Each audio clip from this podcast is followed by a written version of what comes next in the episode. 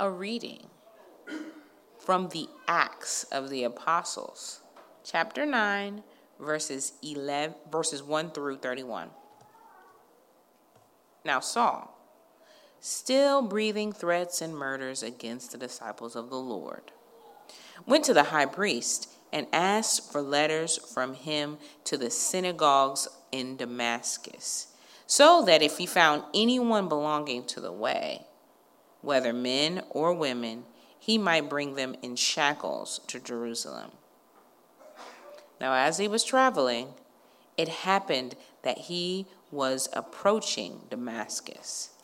And suddenly, a light from heaven flashed around him, and he fell to the ground and heard a voice saying to him, Saul, Saul, why are you persecuting me? And he said, Who are you, Lord? And he said, I am Jesus, whom you are persecuting. But get up and enter the city, and it will be told to you what you must do. The men who traveled with him stood speechless, hearing the voice but seeing no one. Saul got up from the ground, and though his eyes were open, he could see nothing. And leading him by the hand, they brought him into Damascus. And for three days he was without sight, and neither ate nor drank. Now there was a disciple in Damascus named Ananias. And the Lord said to him in a vision, Ananias. And he said, Here I am, Lord. And the Lord said to him, Get up and go to the street called Straight, and inquire at the house of Judas for a man from Tarsus named Saul, for he is praying, and he has seen a vision. In a vision, a man named Ananias come in and lay his hands on him so that he might regain his sight. But Ananias answered, Lord, I've heard from so many people about this man, how much harm he did to your saints in Jerusalem. And here he has the authority from the chief priest to, to arrest all who call on your name. But the Lord said to him, Go, for he is a chosen instrument of mine to bear my name before the Gentiles and kings and the sons of Israel. For I will show him how much he must suffer in behalf of my name. So Ananias departed and entered the house, and after laying his hands on him, said, Brother Saul, the Lord Jesus, who appeared to you on the road by which you were coming, has sent me so that you may regain your sight and be filled with the Holy Spirit. And immediately something like fish scales fell from his eyes, and he regained his sight. And he got up and was baptized. And he took food and was strengthened. Now, for several days, he was with the disciples who were in Damascus. And immediately he began to proclaim Jesus in the synagogues, saying, He is the Son of God. All those hearing him continued to be amazed and were saying, Is this not the one who in Jerusalem destroyed those who called on this name, and had come here for the purpose of bringing them bound before the chief priests? But Saul kept increasing in strength and confounding Jews who had lived in Damascus by proving that this Jesus is the Christ. When many days had elapsed, the Jews plotted together to do away with him, but their plot became known to Saul.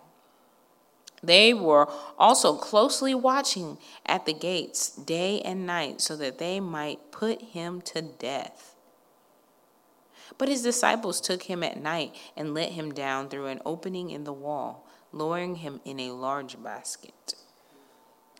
When he came to Jerusalem, he tried repeatedly to associate with the disciples, and yet they were all afraid of him, as they did not believe that he was a disciple.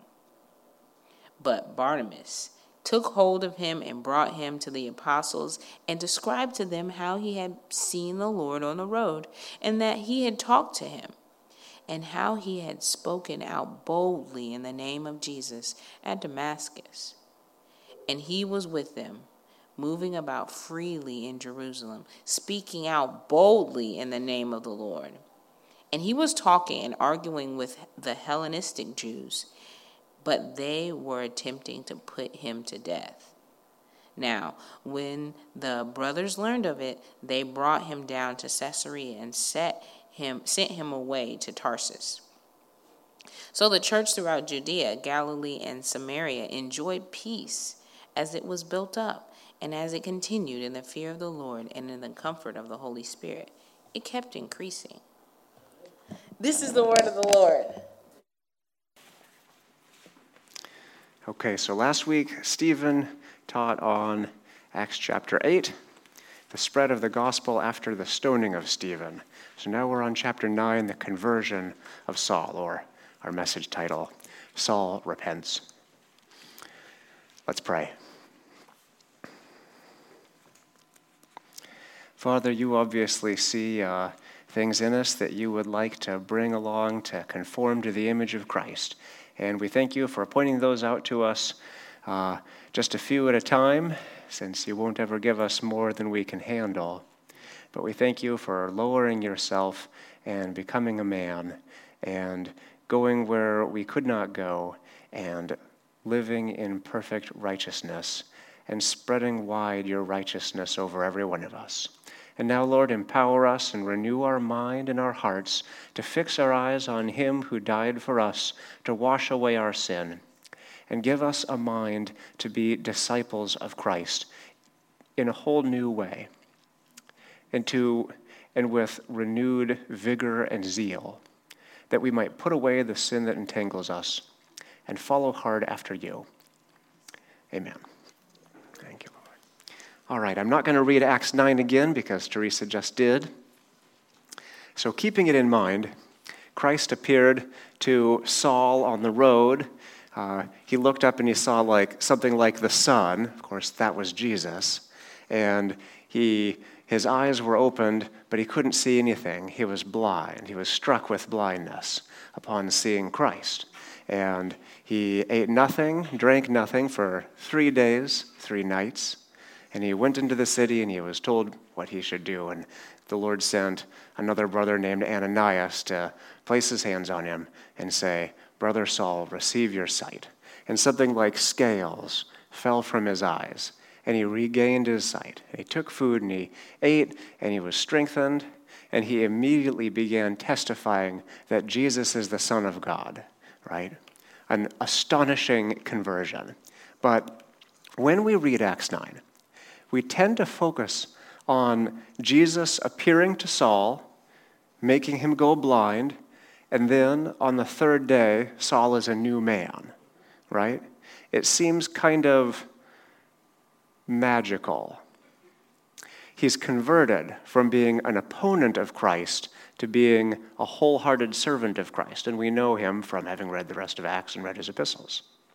But today, we will go a little deeper and consider together what happened during those three days when Saul was blind and neither ate nor drank.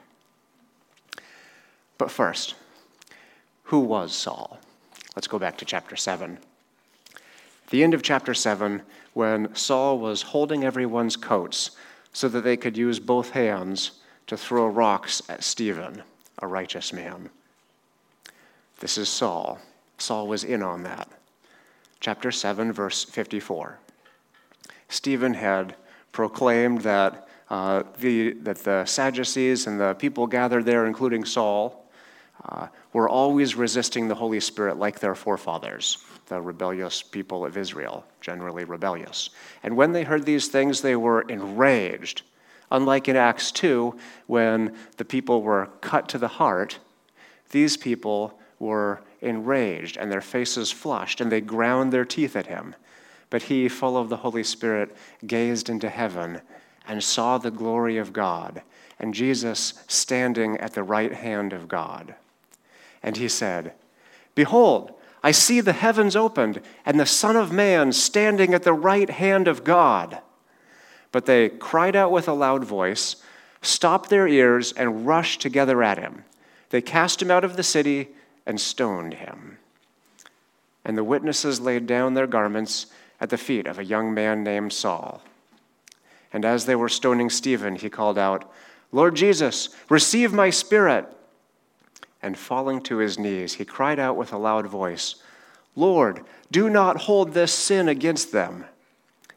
And when he had said this, he fell asleep.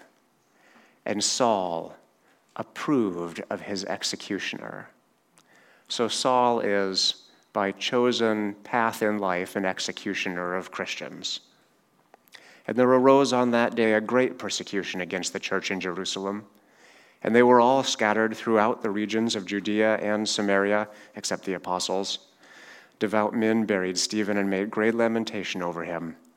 But Saul was ravaging the church, and entering house after house, he dragged off men and women and committed them to prison. Jesus said to his disciples in John 16, 2, The hour is coming when whoever kills you will think he is offering service to God. That's Saul. That's a perfect description of how troubled, wicked, and backwards Saul's thinking was. He was totally disconnected from the life of God, and he was used by the accuser of the brothers to capture, harm, and accuse, and even kill the people of God. In Saul's own words, 1 Timothy 1 3. I used to blaspheme the name of Christ. In my insolence, I persecuted his people. I did it in ignorance and unbelief. You see, sin blinds us. And this is true both before and after we become followers of Christ. Sin blinds us. And in Acts 9, Jesus didn't blind Saul, sin blinded Saul. Wait a minute, that's not true, is it? Let's look at that together. Chapter 9, verse 3, verses 3 through 9. He went on his way, he approached Damascus, and suddenly a light from heaven shone around him. And falling to the ground, he heard a voice saying to him, Saul, Saul, why are you persecuting me?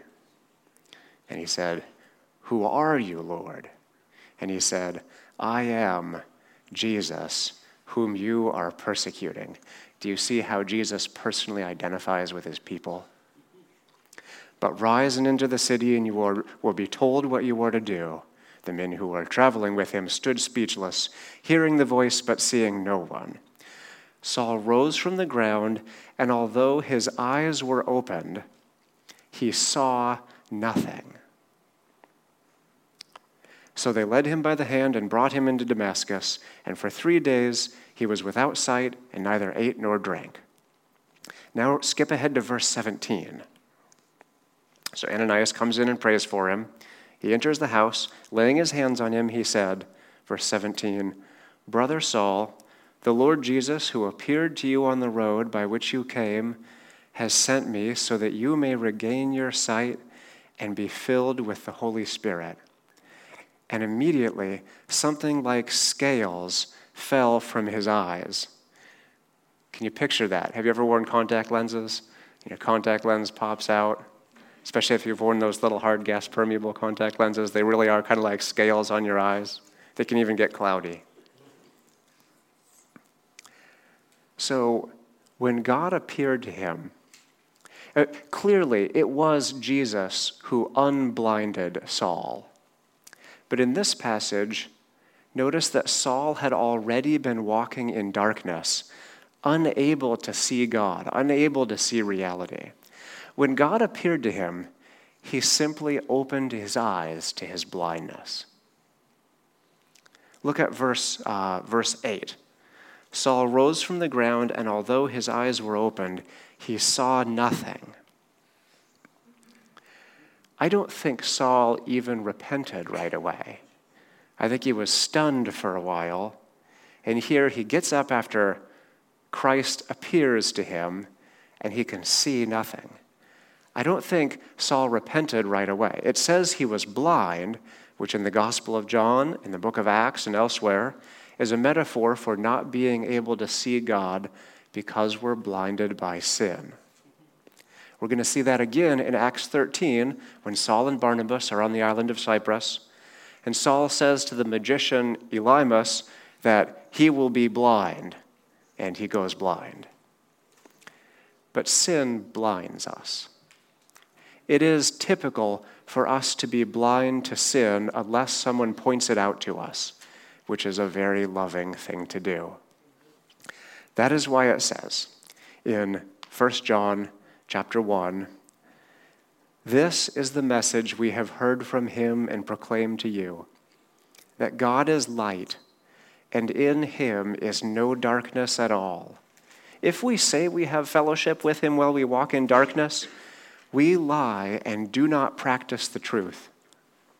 But if we walk in the light, as he is in the light, we have fellowship with one another. And the blood of Jesus, his Son, cleanses us from all sin. If we say we have no sin, we deceive ourselves, and the truth is not in us. That's the blindness Saul had been walking in all his life. If we confess our sins, he is faithful and just to forgive us our sins and to cleanse us from all unrighteousness. If we say we have not sinned, we make him a liar, and his word is not in us. So Saul was a man who was blind and walked in darkness, blinded by sin, as we also can be. And we want to find out what happened to Saul that he changed. God opened his eyes. Yes. Only God can open our eyes. Yes.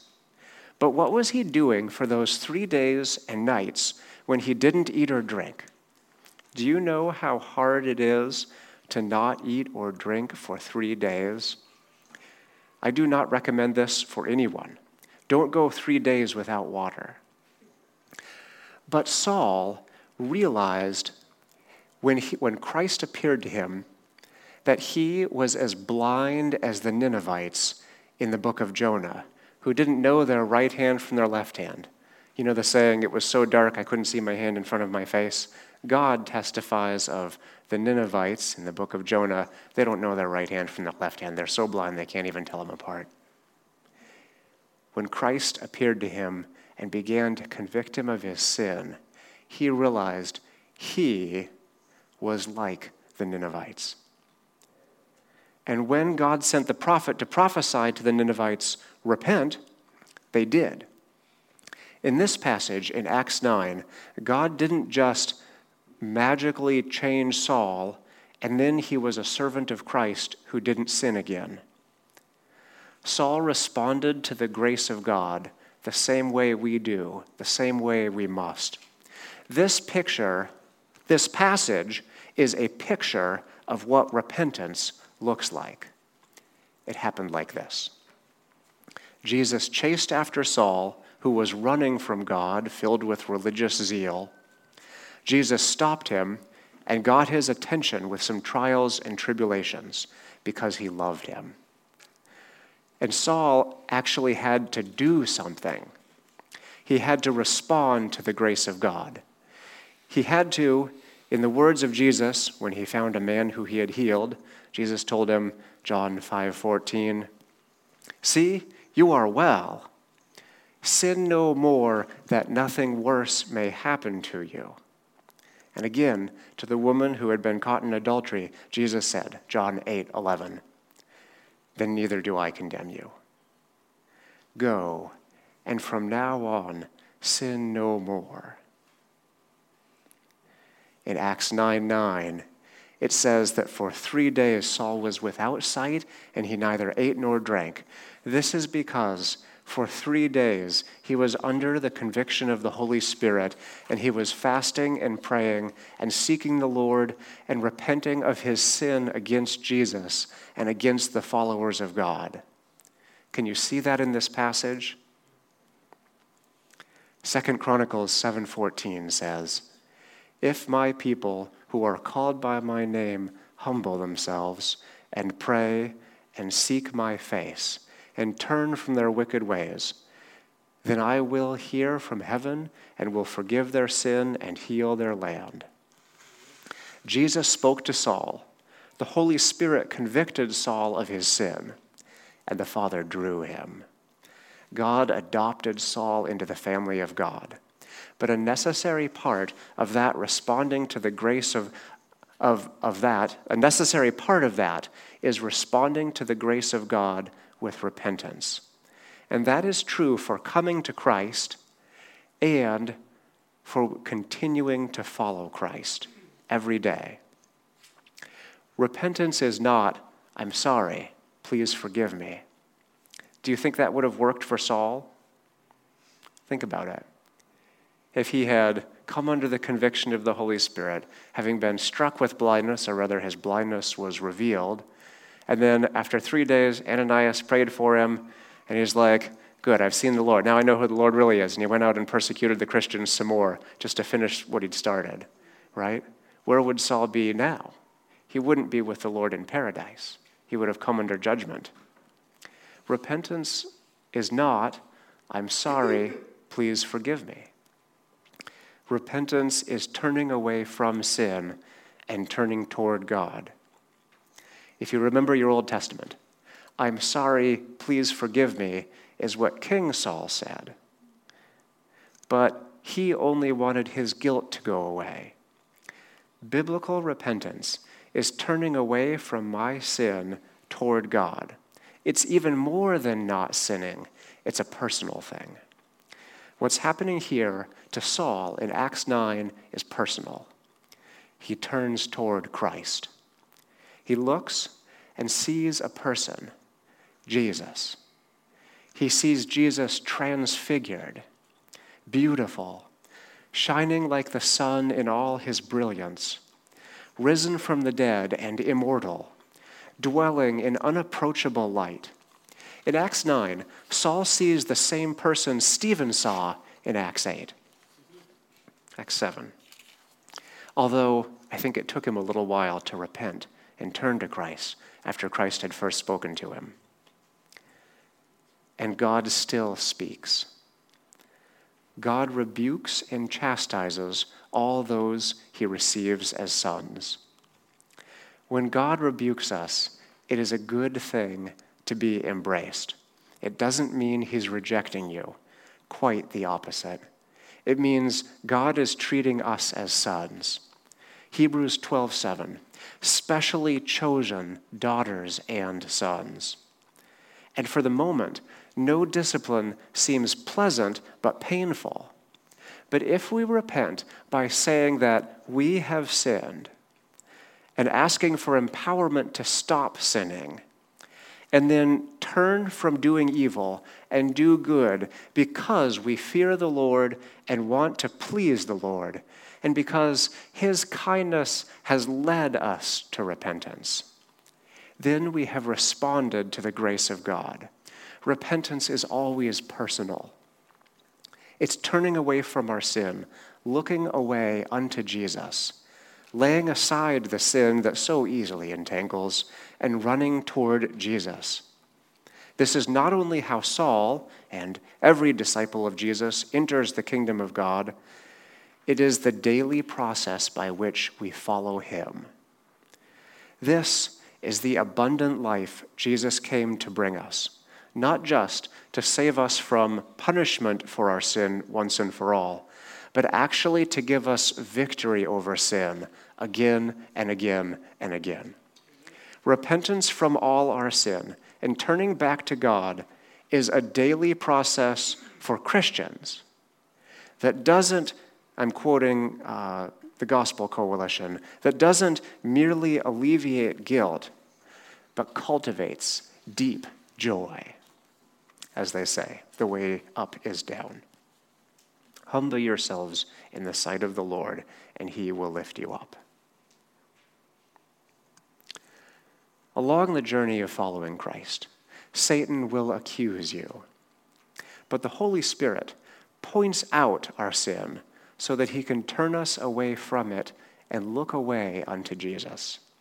Satan wants you to be condemned, rejected, and ashamed, like you're not wearing any clothes and everyone is mocking you. But Jesus, but God took upon himself our shame, our shameful nakedness, there where he hung on the cross. Taking our sin upon himself, he was rejected for us, punished for us, and descended into hell so that we might not be thrown into hell for our sins. And we would have been, each one of us. I deserve hell, but that's not what I got. God gave me the Holy Spirit. And the first step in the process of choosing, purifying, adopting, and making you his servant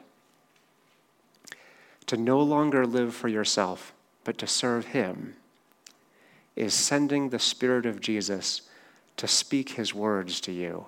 He will not condemn us for our sin, but he will open our eyes to see our sin. He lovingly does this until we humble ourselves and repent by turning from our sin. 2 Chronicles 7:14 says, "If my people who are called by my name humble themselves and pray and seek my face and turn from their wicked ways, then I will hear from heaven and will forgive their sin and heal their land." Let's pray. Father, we pray that the spirit of repentance would come upon this congregation, especially me, and that you would not only heal us, but you would turn our hearts and our minds to you, that you would empower us to set our hearts on Him who set His eternal love on us, and to set our minds on Him who came to renew our minds. We pray that you would wash our minds in the Word of God, and that we would be renewed daily by this gospel which saves. Not only which saved, but which saves and which will save. And we pray that the salvation which is past and present and future, that is predestined, by he who adopts and chooses children from long before we were ever born. We pray that this salvation would become effective for every one of us, Lord, in this room. And we pray that you would convert our minds from the old way of thinking that it's one and done and now I'm good, I'm going to heaven, to the new way of following Christ, which is the old way of following Christ. That we would truly follow him and that we would commit our way to him and turn to him and seek his face every single day. For this is basic to following Christ. Thank you, Lord. Let your grace be upon us. Amen.